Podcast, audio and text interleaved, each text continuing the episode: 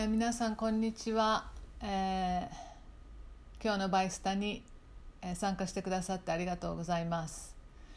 えー今あの全部聞けない人はあのこれ録音してますので、えーまた途中で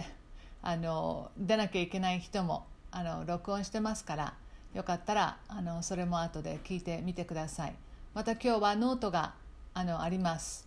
えーぜひノートもあの用いながらあの聞いて、えー学んでいただけたらと思います。では一言お祈りして始めたいと思います。神様あなたの御言葉をより深くあ学びそして理解する機会が与えられていることをありがとうございます。どうか今日はあなたの救いに関して、えー学んでいきますけれどもあーよくわからない人には、えーよくわかるようにえー、に、えーよく分かってる人たちには改めてどんなに素晴らしい、えーことがあ自分の身に、えー起こったのかもう一度あそのことを、え思い起こすあ機会としてください。あなたが私たちに御言葉を与えてくださり私たちは御言葉を通してあなたのことを知りまたあなたについての知識を深めていくことができることを感謝します、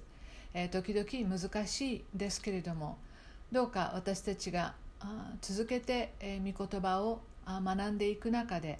本当に深くあなたとの交わりを持つことができるものになりたいと思いますから助けてください。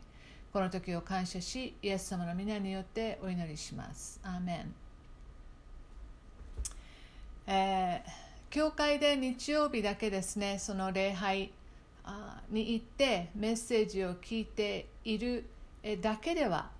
なかなかこの、えクリスチャンとしてのその信仰、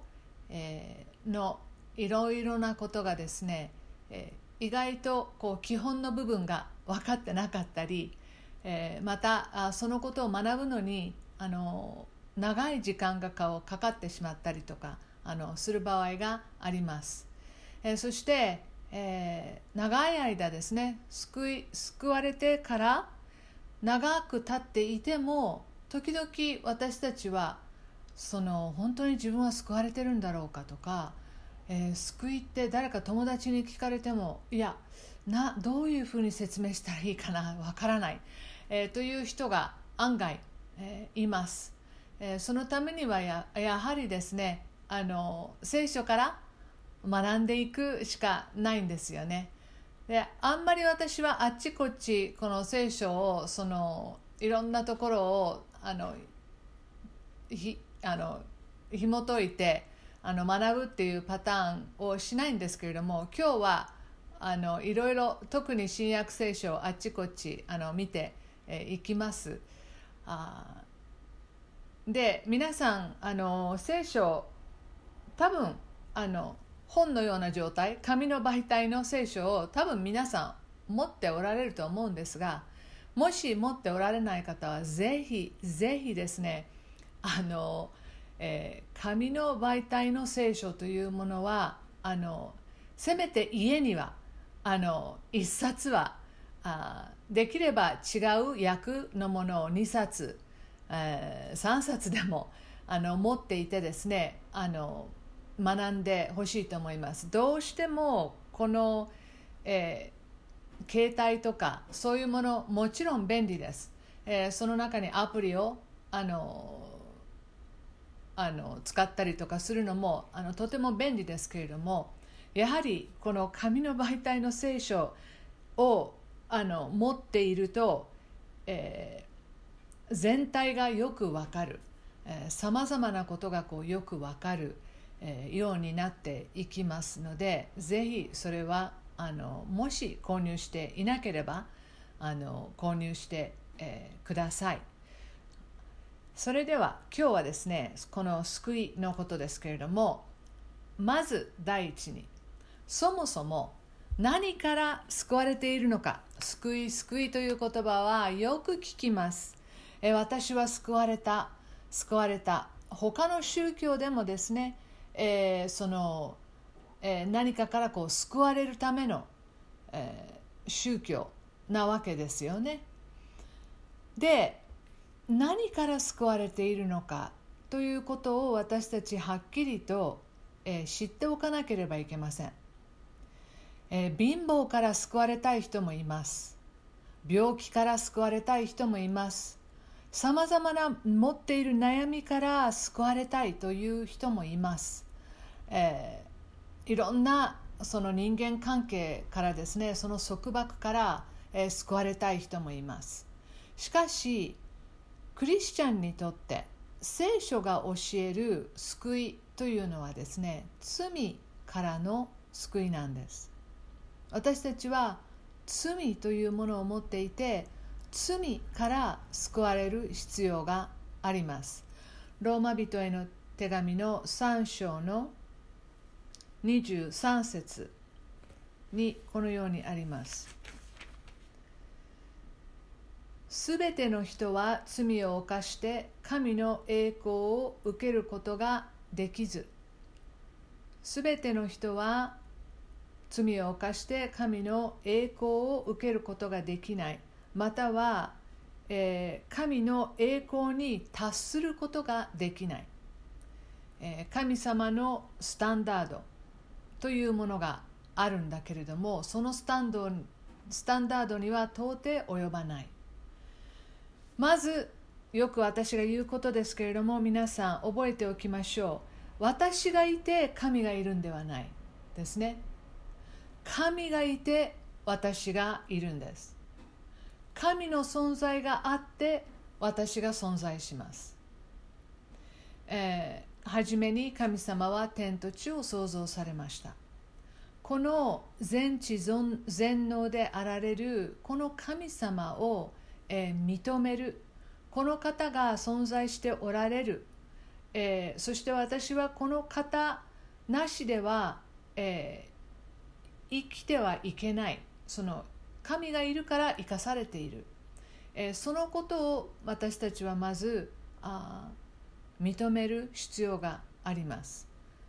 えー、イザヤ書の45章の22節。イザヤ書の45章の22節にはこのようにあります。地の果てのすべてのものよ。私を仰ぎ見て救われよ。私が神だ。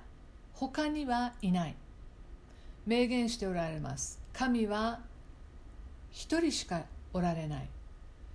えー、いろんな神々がいるのではない。唯一の神がこの聖書の中に出てくる神様。地の果てのすべてのものよ。ですからどこどこの民族だけではないですね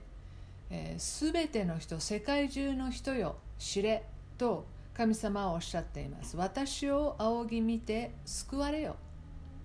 私のところに戻ってきなさいとおっしゃっているわけですね。えー、神様はそのように、えー、おっしゃっておられる。私が神だ、他にはいない。えー、私たちはこの神様を認めず神様抜きで自分本位の生き方をしようとしていました。過去にはですね。神は全知全能でどんなに私たちが頑張ってもこの神様のスタンダードには、え、到達できません。この神様から離れていること。またはこの神様に背を向けて生きていること。いるのかもしれないけれども、えー、そのその存在を、えー、認めたくない頼りたくないえーえー、そのようなあ私たちをですねそのような状態の私たちには罪があると聖書は言っています。そして私たちはこの罪というものを持って生まれています。アダムとエヴァがあのエデンの園で神様に背いたところからすべ、えー、ての人類はですね生まれながらこの罪というものを持った状態で生まれてきます、えー、それは神様に愛されていないということではない。ここには深い深い神様の壮大な計画があって神様がどういう方なのかどのほどれほど私たちを愛しておられるのかまた私たちに対して素晴らしい苦しい計画を持っているのかそれらをですね私たちが知ることができるように、えー、神様はあこのいろんな、えー、プランを立ててですねその一つの中に、えー、この失ってしまった神との関係をですね失ったものがもう一度神との関係をですね回復できるために、えー、全て計画をしてくださっている。この罪という私たちが持っている問題を私たちの力ではどうすることもできません。ローマ人への手紙の8章。を見てみましょう。ローマ人への手紙の8章。3節。8章の、えー、3節、えー、ちょっとお待ちください。すいません。ちょっと、えー、イヤホンをですね、えー、つけて皆さんにお話をしたいと思います。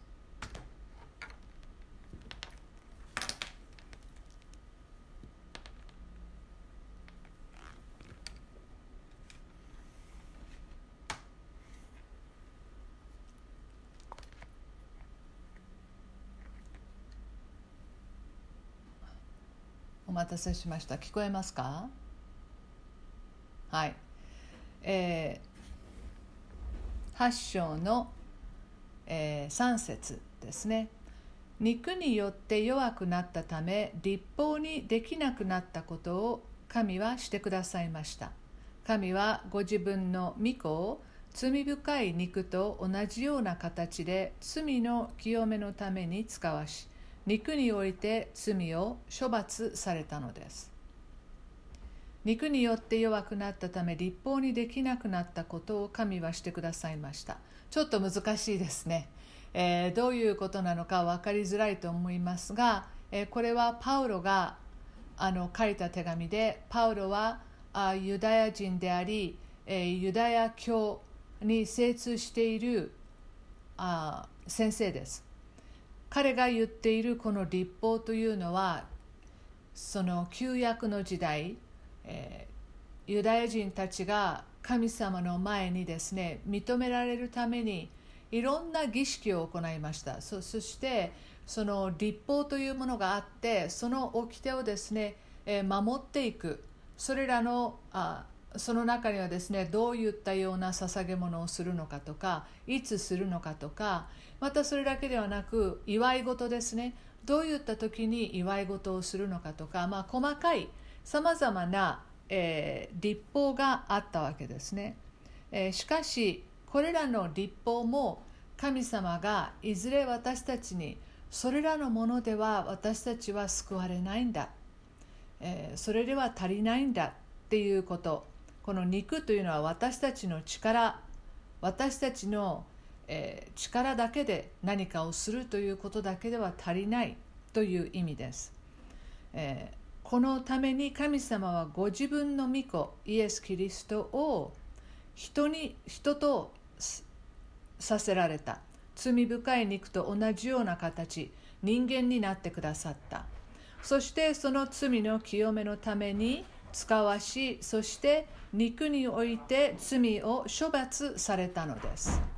ですからこの罪というものがイエス・キリストの、えー、十字架によってですね、えー、帳消しにされた。そういう意味です。ですから、えー、そもそも私たちが何から救われるのかというのは、え罪から救われるということがまず第一に覚えておきたい、えことです。そして2番目。ではこの罪から私たちはどうしたら救われるのでしょう、えー、そこには、えー、2つの事柄が必要です。私たちが救われるためには悔い改めなければいけない、えー、日本語では分かりやすいです。読んで字のごとくです。悔いてそして改めていく。えー、自分は罪というものがあるというものを認めそして、えー、それがあ自分と神様との関係を隔てているということを、えー、理解し、えそして改めていく。ルカによる福音書の5章の32節。ルカによる福音書の5章の32節。私が来たのは正しい人を招くためではなく罪人を招いて悔い改めさせるためです。イエス様がおっしゃいました。私が人となったのは人となって、えー、来たのは正しい人を招くためではなく罪人を招いて悔い改めさせるためです。もう一つ見ましょう、えー、使徒行伝、えー、使徒行伝の「えー、3章。使徒行伝の、えー、3章の、えー、19節。ですから悔い改めて神に立ち返りなさい。そうすればあなた方の罪は拭い去られます。それからもう一つ同じ使徒行伝の2章の38節。そこでペテロは彼らに言った。それぞれ罪を許していただくために、悔い改めてイエス・キリストの名によってバプテスマを受けなさい。そうすれば、賜物として聖霊を受けます。えー、これらのところで分かるように、えー、私たちの罪をですね、まず認める。そしてそれらをですね、えー悔い改める。まず認めるということですね。自分は罪人なんだ、え罪を犯してしまう存在なんです。そうです。認めますということですね、え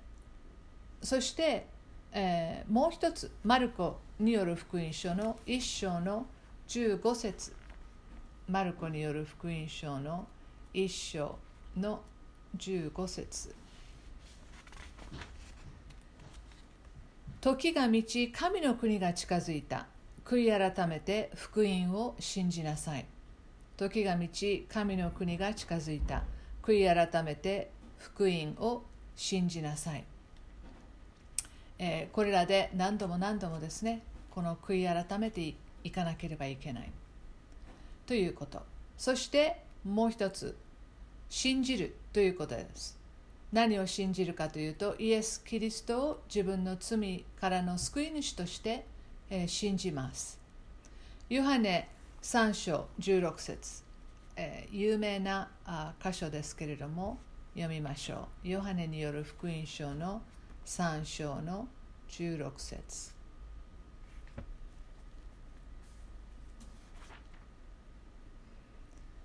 神は実にその一人子をお与えになったほどに世を愛された。それは御子を信じる者が一人として滅びることなく永遠の命を持つためである。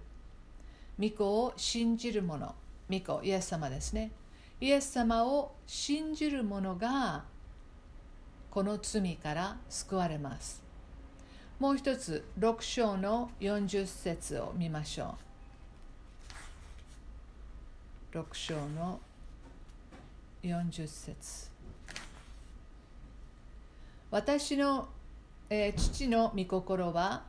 こう見て信じる者が皆永遠の命を持ち私がその人を終わりの日によみがえらせることなのです。私の父の御心はこう見て信じる者が皆永遠の命を持ち私がその人を終わりの日によみがえらせることなのです。え、それからあ使徒行伝の16章。使徒行伝の16章の30と31 16章の30と31、え、そして2人を外に連れ出して先生方救われるためには何をしなければなりませんか？と言った。2人は言った。主イエスを信じなさい。そうすればあなたもあなたの家族も救われます、えー、これはですねそのパウロとシラスという2人があのまあ、牢屋につながれつながれていたんですけれども、まあ、そこで不思議な奇跡が起こってそして、えー、この牢屋からあ彼らは出ることができるようになった時にですねその牢屋の看守の人がですね、えー、パウロたちに「私はどうしたら救われるんですか?」と聞くんですね。その時に、え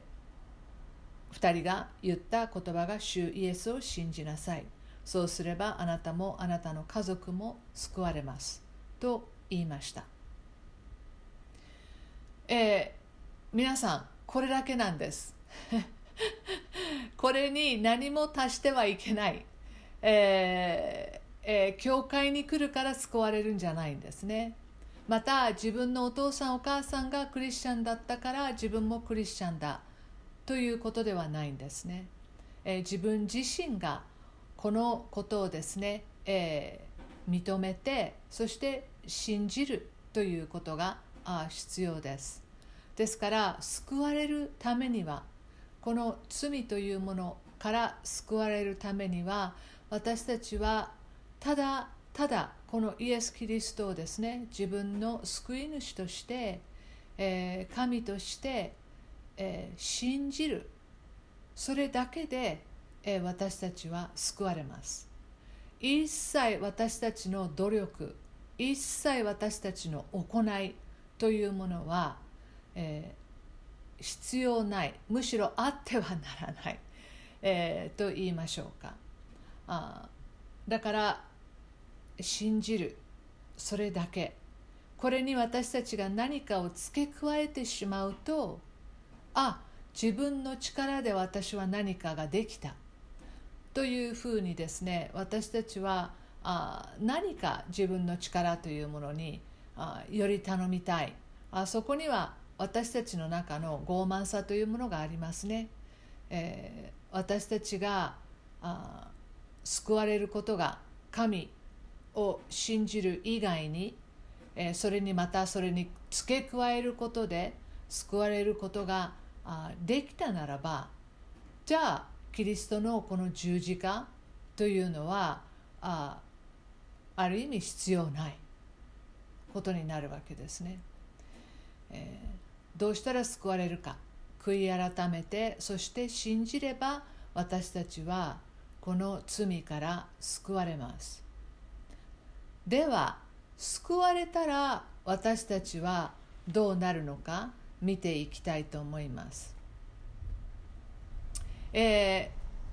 ー、今日ここで、えー、全てをですね網羅することはできません。実は救われた私たちにはもうさまざまなことが、えー、起こります、えー、いろんなことがあの起こ起こるんですけれども、えー、まあ基本的な部分をあの今日は見ていきたいと思います。えー、使徒行伝のさっきも使徒行伝読みましたけれども、えー、使徒行伝のちょっと戻って、えー、2章の38節使徒行伝の2章の8節。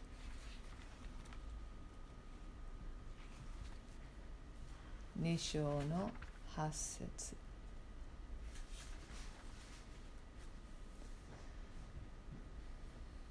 えー。あごめんなさい。38節ですね。2章の38節です。失礼しました。これは先ほども実はどうしたら救われるのかというところで読みました、えー、もう一度でもここを読みたいと思います。そこでペテロは彼らに言ったそれぞれ罪を許していただくために悔い改めてイエス・キリストの名によってバプテスマを、えー、受けなさい。そうすればあ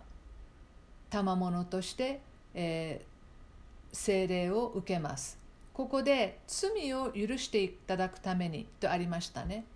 えー、この罪の問題解決しなかった罪の問題が全てなくなります。私たちはこの罪というのが許されます。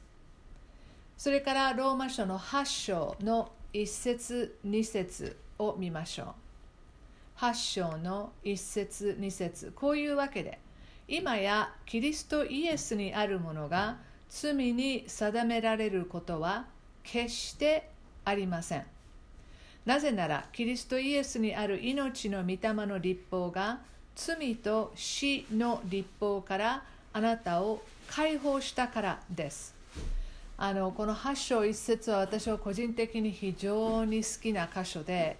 えー、すごく私たちはこのことを通してですねその解放されますね。こういうこういうわけで今やキリストイエスにあるものが罪に定められることは決してありません、えー、自分がですね時々あクリスチャンになってさまざまなことがですね、えー、問題になったりまた自分は大きな罪を犯してしまったというふうなことで悩むことがあるかもしれません。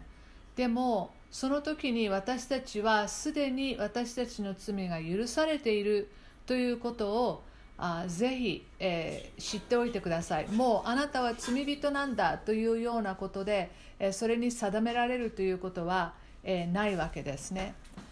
過去の罪だけではなく現在の罪もまた未来の罪もすべて許されている。なぜかというとこのキリストが十字架にかかったこと。もし私たちの罪がですね未来の罪も許されなければいけないならばイエス様は何度も十字架にかからなきゃいけなくなるわけです。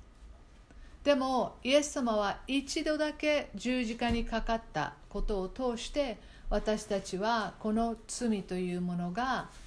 えー、許された。受け入れる人ですね。受け入れた人はですね、え、これらの罪が許された。そしてもちろんイエス様は死んだだけではなく復活されました。よみがえられました、えー、もし死んで終わりだったら、えーまあなんという素晴らしい犠牲を捧げたんだろうで終わっちゃって本当に悲しいことですけれども復活されたというところにですねこの罪が許されるところの力それからこの死を、えー、乗り越えた力というものがあ現れています。一番目にこの罪という問題大きな問題から私たちはあ救われそして許される。そして2番目に私たちはですね生まれ変わります。私たちは新しく創造されます、え、これも有名な箇所ですけれども第2コリントの5章の17節。第2コリントの5章の17節。見てみましょう。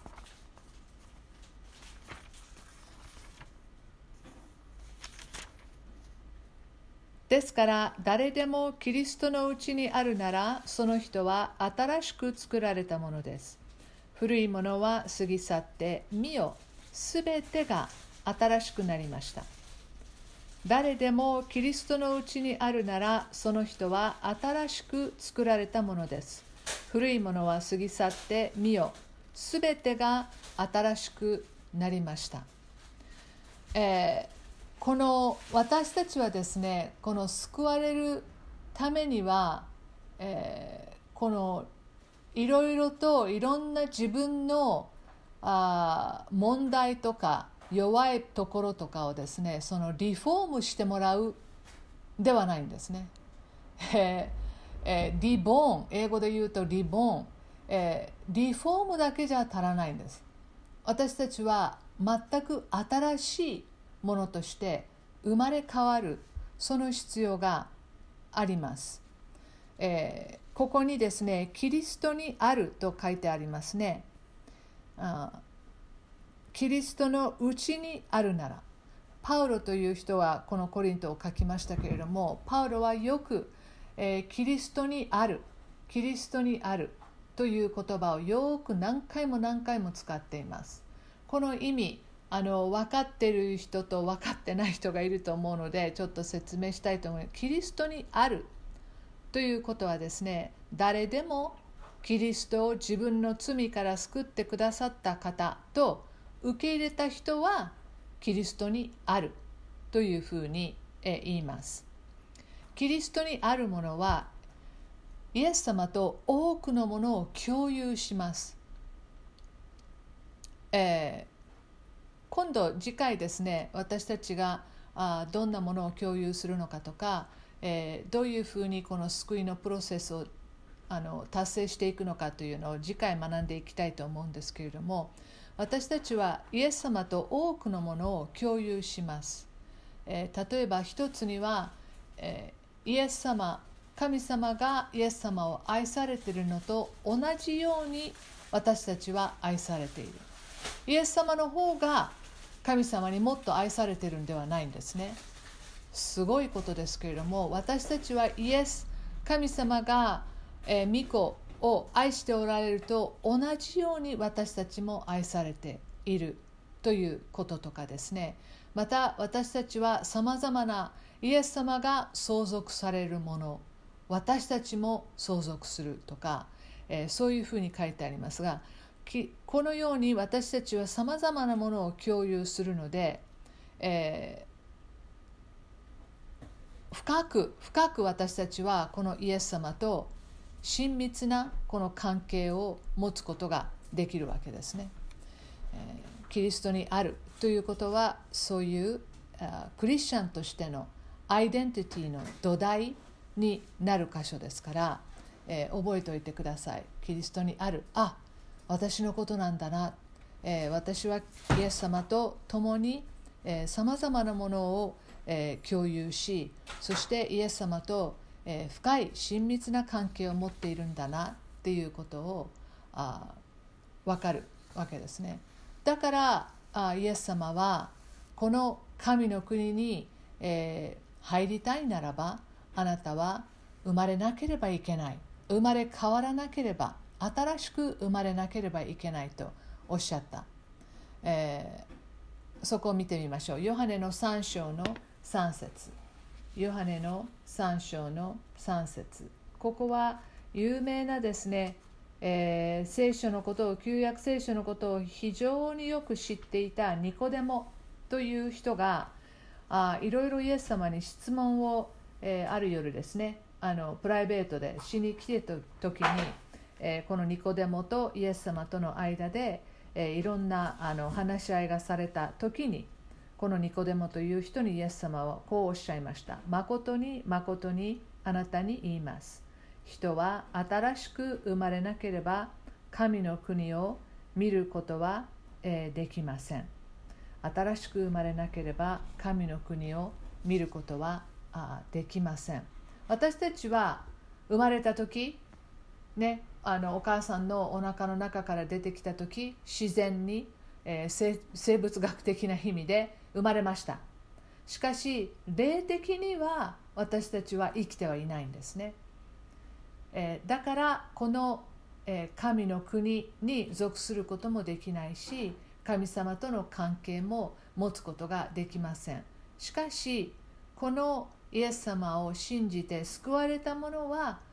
新しく創造されたものです。そしてこの、えー、神様との永遠の生活を、えー、することができる。そうしたければこのようにですね霊的に生まれなければいけないわけです。全く新しい創造。その時にこう自分は、はい、イエス様を信じて救われました。皆さんもほとんど聞いてる方がクリスチャンだと思うんだけど何かすごいなんかこう雷が落ちたようなこともなかったと思うしえー、ある人にとってはねその外に出たらこう全てがバラ色に見えたという人もいるかもしれません。しかし、えー、あのなんか自分の中であれ何が変わったのかしらって思った人も、え、多くいるんではないでしょうか。しかし、えー、現実にはですねリアリティとしてはあなたは新しい新しく創造されたものにその時なったわけです。もう一つすでに何回かこう出てきてますけれども永遠の命が与えられます。先ほども読みました3章の16節にですね神は実にその一人子をお与えになったほどによう愛された。それは御子を信じる者が一人として滅びることなく永遠の命を、えー、持つためである。とあります。それから飛んでですね、えー、3章の36節。御子を信じる者は永遠の命を持っているが御子に聞き従わない者は命を見ることがなく神の怒りがその上にとどまる。この永遠の命って多くの人はあ天国に行くことだというふうに解釈する人がいますがあなたが救われた時点で今あなたはこの永遠の命というものを持っています、え肉体はあいずれえー、死ぬあかもしれませんが、えー、今現在あなたはこの神の国見えない神の国に属していて、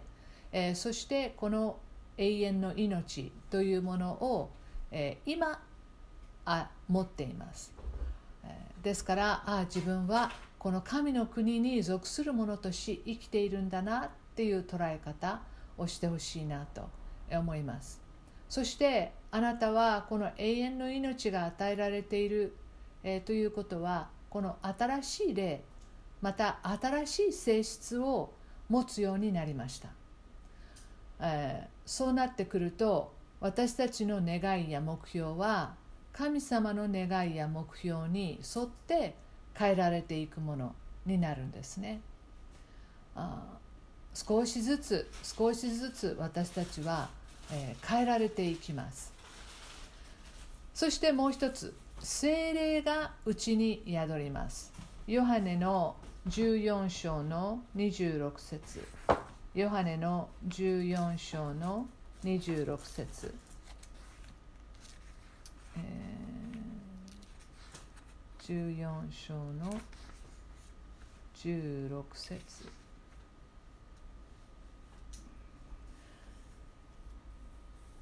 これはイエス様が弟子たちに、え話しておられるところですけれども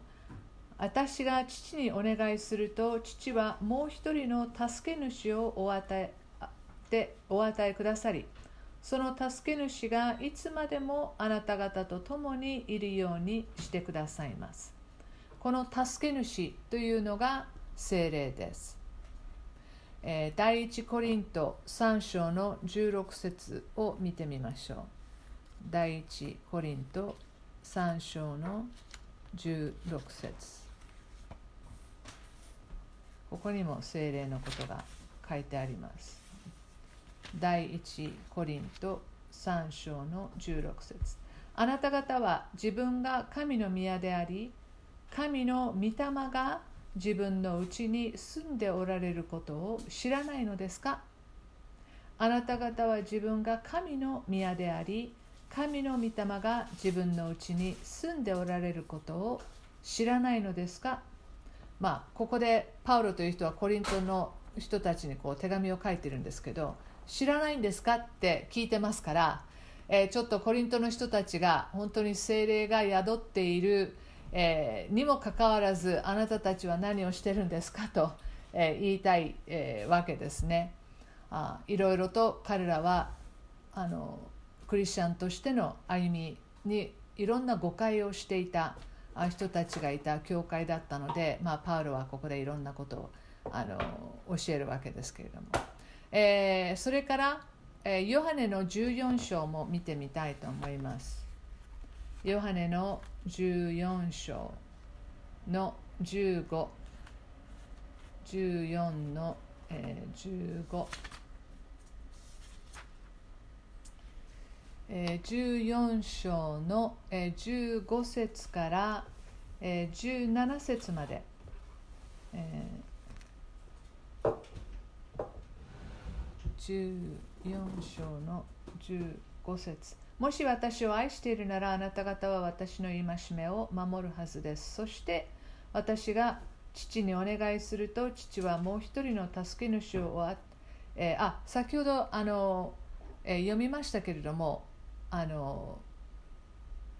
えー、この部分もですね、えー、とてもあよくあ似たあの箇所です、えー、ヨハネという人はですねあのこの福音書を書いた時に、えー、いろんなことをこう繰り返しあの言うんですね、えー多分彼は何度もこう繰り返し言うことで、えー、そこのところをこう強調したいわけですけれどもそして私が父にお願いすると父はもう一人の助け主を与えてくださりその助け主がいつまでもあなた方と共にいるようにしてくださいます。この方は真理の御霊です。世はこの方を見ることも知ることもないので受け入れることができません。あなた方はこの方を知っています。この方はあなた方と共におられまたあなた方のうちにおられるようになるのです、えー、助け主でありまたこの方は真理の御霊です。とあります。ですから助けが必要な時精霊がいてくださる。真理を知る必要がある時精霊がいてくださる。ということですね。それからもう少し先14章の、え、25節と26節これらのことを 私はあなた方と一緒にいる間に話しました。しかし助け主すなわち父が私の名によってお使わしになる精霊はあなた方にすべてのことを教え私があなた方に話したすべてのことを思い起こさせてくださいます。この精霊という方がいることでただ聖書を読むだけではないですね。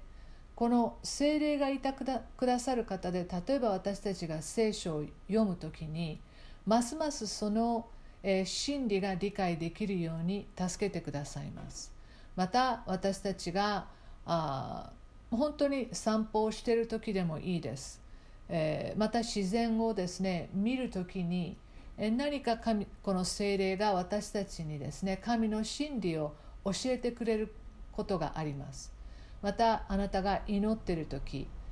また鳥なしの祈りをしている時さまざまなことをあなたの思いにですねこの意識上の意識的に分からせてくださって何かこう心にですねこう留めることができるようなことも教えてくださったり導いてくださったりする方が精霊です、えついあの今日も私があの娘のあるメールを読んでいたんですけれども、え自分が落ち込んでいたとそして自分は、えブロークンあまだまだ自分の中にですねこの壊れてしまっている部分、えー、ひびが入ってしまっているような部分があることを思ったと。えー、そして、えー、ふとその外を眺めていたらずっと1年ほどその外にですね去年の雪の重みであ一つの枝があ折れてしまった。あその木をあ見ているうちにあ自分のそのあブロークンなところ、えー、自分のあどこかあこの傷んでいるようなところ痛みを覚えているようなところをおあの覚えあのあそうなんだなって。でもこの木はずっとそのままでいて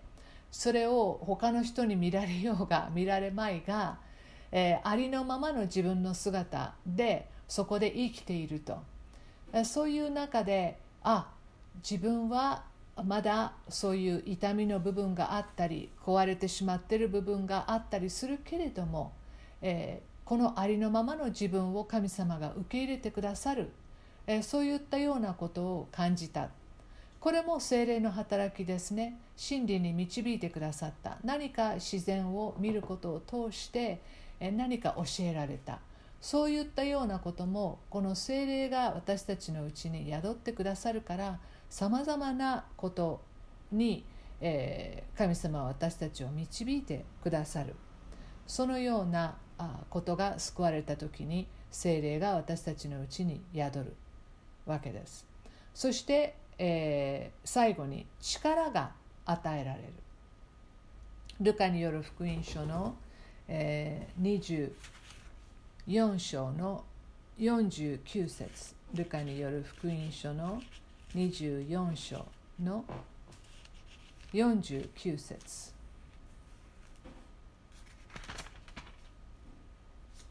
え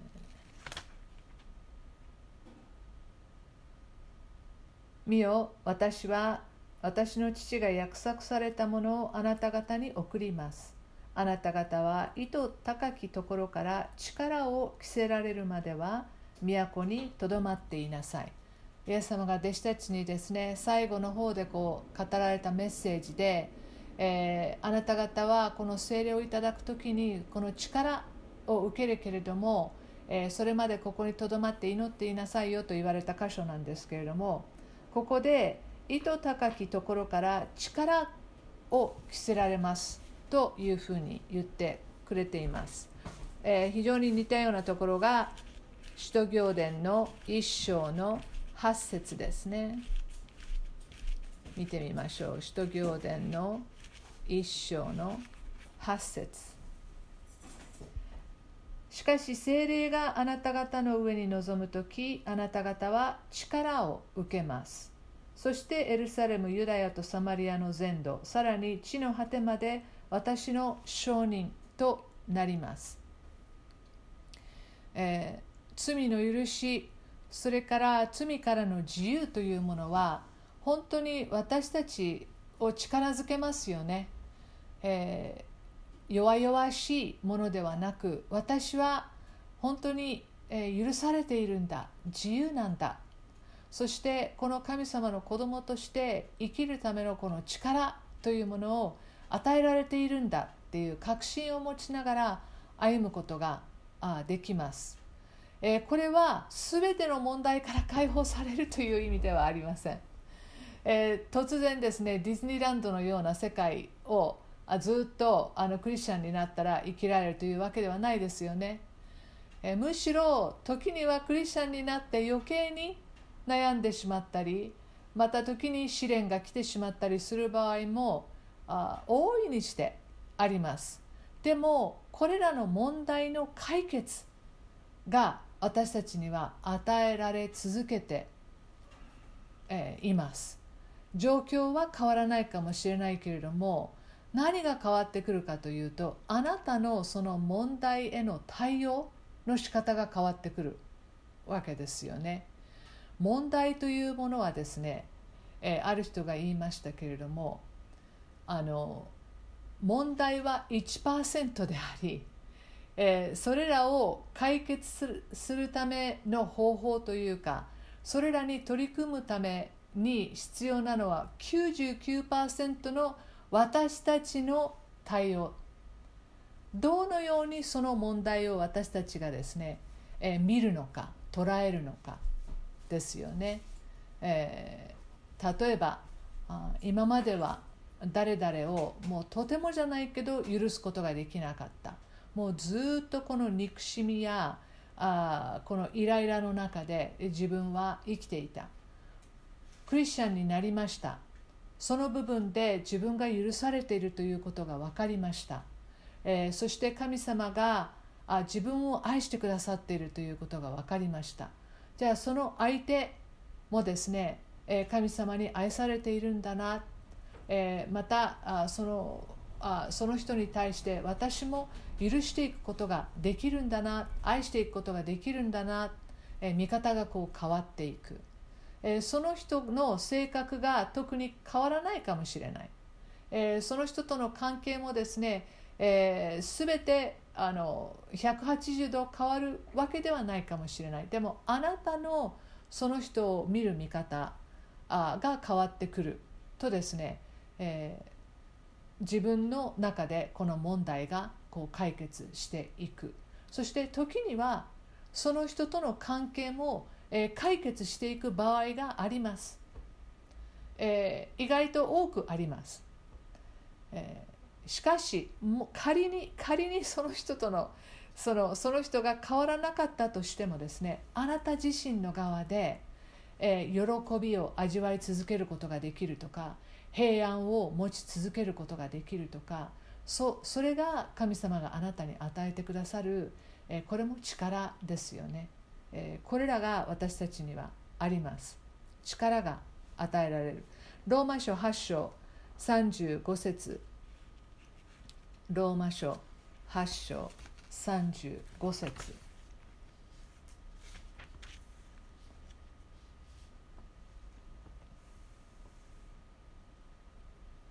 えー、ローマ書8章、えー、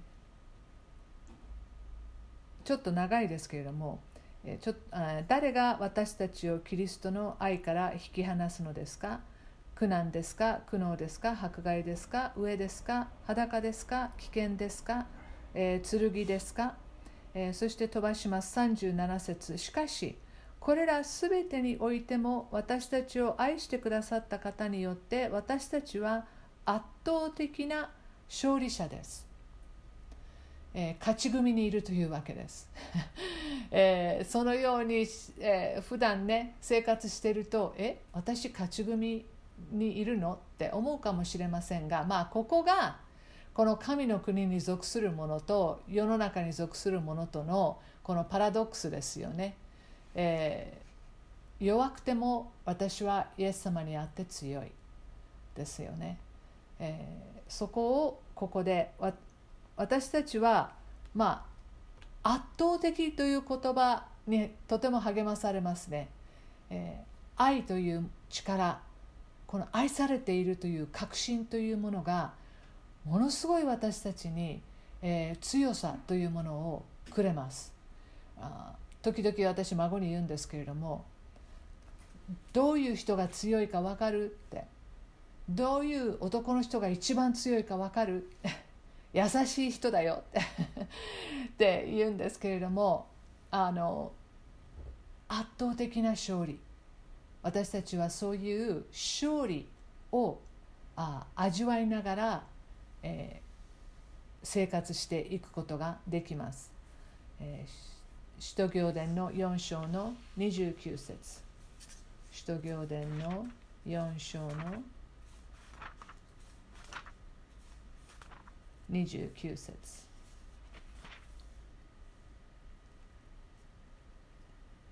ここはですねあのちょっと説明させてください、えー、弟子たちがいろいろとですね迫害に遭うようにこれイエス様が天に戻られて、えー、弟子たちがいろんなところで福音を述べ伝え始めた時にですね、えー、迫害に遭っていきます。でそのもうもう伝道するのはやめなさいというふうに言われるわけですね。伝道するのをやめなかったら、えー、もっと痛い目に遭うよというそういうふうな脅し脅されるわけです。そういう中にあって、えー、人々は集まって祈りました。そのことのために祈った祈りの一部です、えー、主よ今彼らの脅かしをご覧になってしもべたちにあなたの御言葉を大胆に語らせてください。というふうに祈っていますね、えー、状況は変わらないんだけれども弟子たちはいやいや私たちが大胆に語り続けていくことができるように、えー、助けてくださいとあ言っていますね、えー、そしてその後ここれらの祈りを祈り終えた後31節には、えー、もう一度彼らがですね精霊に満たされた、えー、そして神の言葉を大胆に語り出した。というふうに書いてあります。力。私たちには救われた時に力が与えられます。最後に第一ヨハネ5章の4節。第一ヨハネ5章の4節。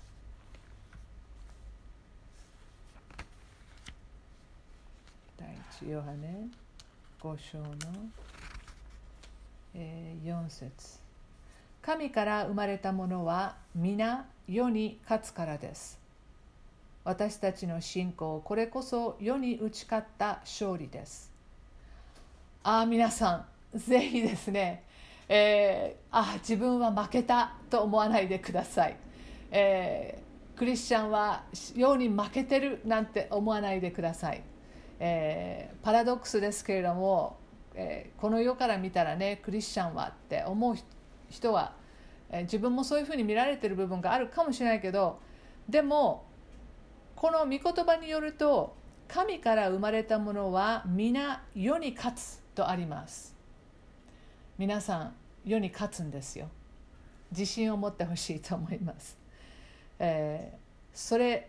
を私たちがこの勝つ勝っていくために必要なのが信仰ですね、えー、これらの学んだことが真実であるということ私に対してこれらは事実であるということをですね、えー、ぜひ確信し続けていってほしいと思います、えー、救いというものは私たち信じる者にとって完全でありますが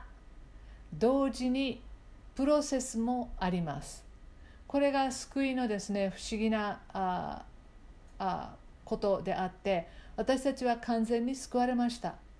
えー、このこれらのものが与えられています。しかし同時にですね私たちが生まれながら持っているさまざまな私たちのその性質の部分、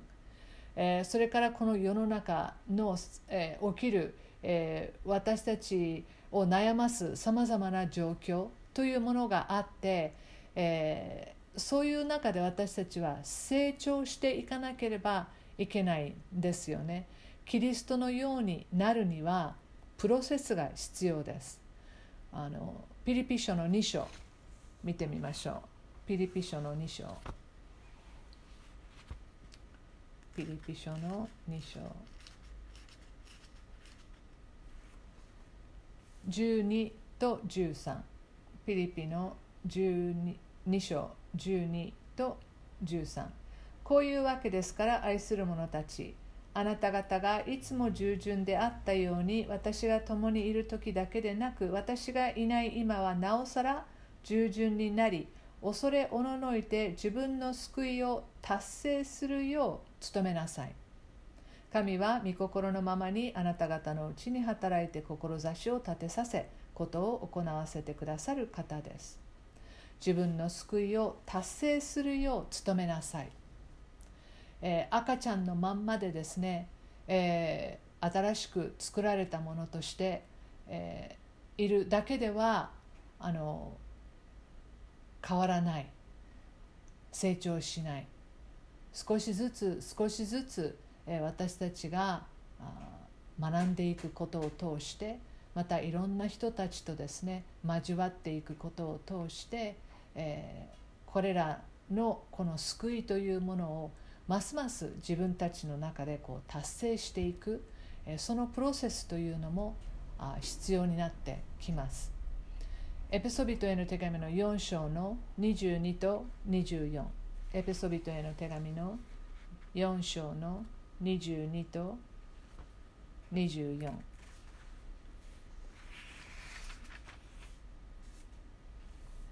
その教えとはあなた方の以前の生活について言えば人を欺く情欲によって腐敗していく古い人をあなた方が脱ぎ捨てること。またあなた方が霊と心において新しくされ続け真理に基づく義と性をもって神にかたどり作られた新しい人を着ることでした、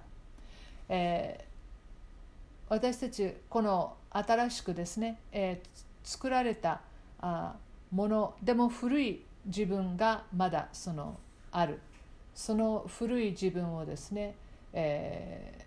ー、あの変えて、えー、いただくために、まあ、パウロはこれをその洋服をこう着替えるかのようなそれにこう例えているわけですね。自分のどうしてもこう古い部分をあ変えてもらってそして新しい服を着るかのように自分の霊と心において新しくされ続けていく。この必要もあるわけです。この救いをどのように達成していくのか成長できるのかをえ、次回もう少し深く見ていきたいと思います。じゃあ一言お祈りして、えー、ちょっと皆さんの質問とかディスカッションを続けて行いたいと思います。神様今日はこのようにして救われるということはどういうことなのか学ぶことができありがとうございます。あいっぱいいっぱい、えー、御言葉をあ読みました。あそして、えー、そういう中に、えー、私たちの救いがどういうことなのか学びました。どうかもう一度私たちがあこの中から、えー、自分の救いを、確信しまたもし誰かに聞かれたら救われるとはどういうことなのか説明することができるように、私たちを導いてください教えてください助けてください。今日のこの時を感謝しイエス様の皆によってお祈りします。アーメン、えー、できればですね今日あのいくつもいくつも聖書箇所をあの見ましたけれどもこの中でですねあこの御言葉暗記しようって思うような御言葉があったらぜひですねあの暗記してみてください。で暗記する時にですね一つのヒントとしてその聖書の箇所を最初に言ってそしてその箇所を言ってそしてまた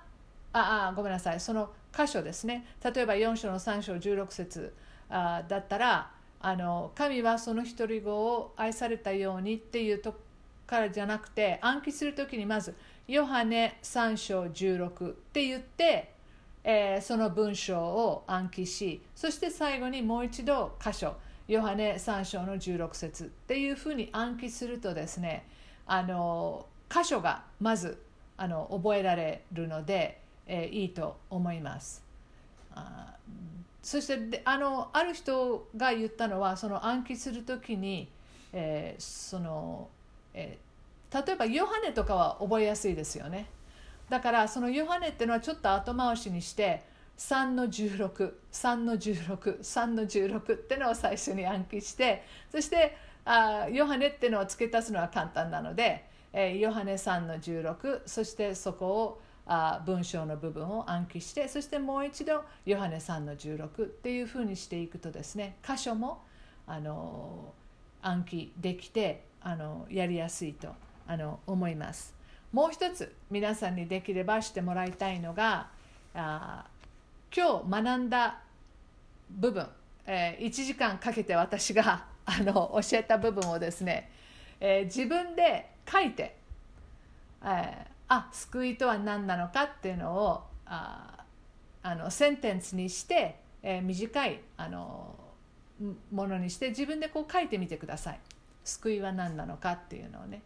あ自分の言葉でえー、書いてみてあください。箇条書きでもいいですしあの一つの文章にしてもいいと思います。そしてそれをちょっとこう見直してあ誰かに聞かれたらあこのポイントとこのポイントだけ こう掴んでればいいかなって思うようなものをねあのしてくださればあいいと思います。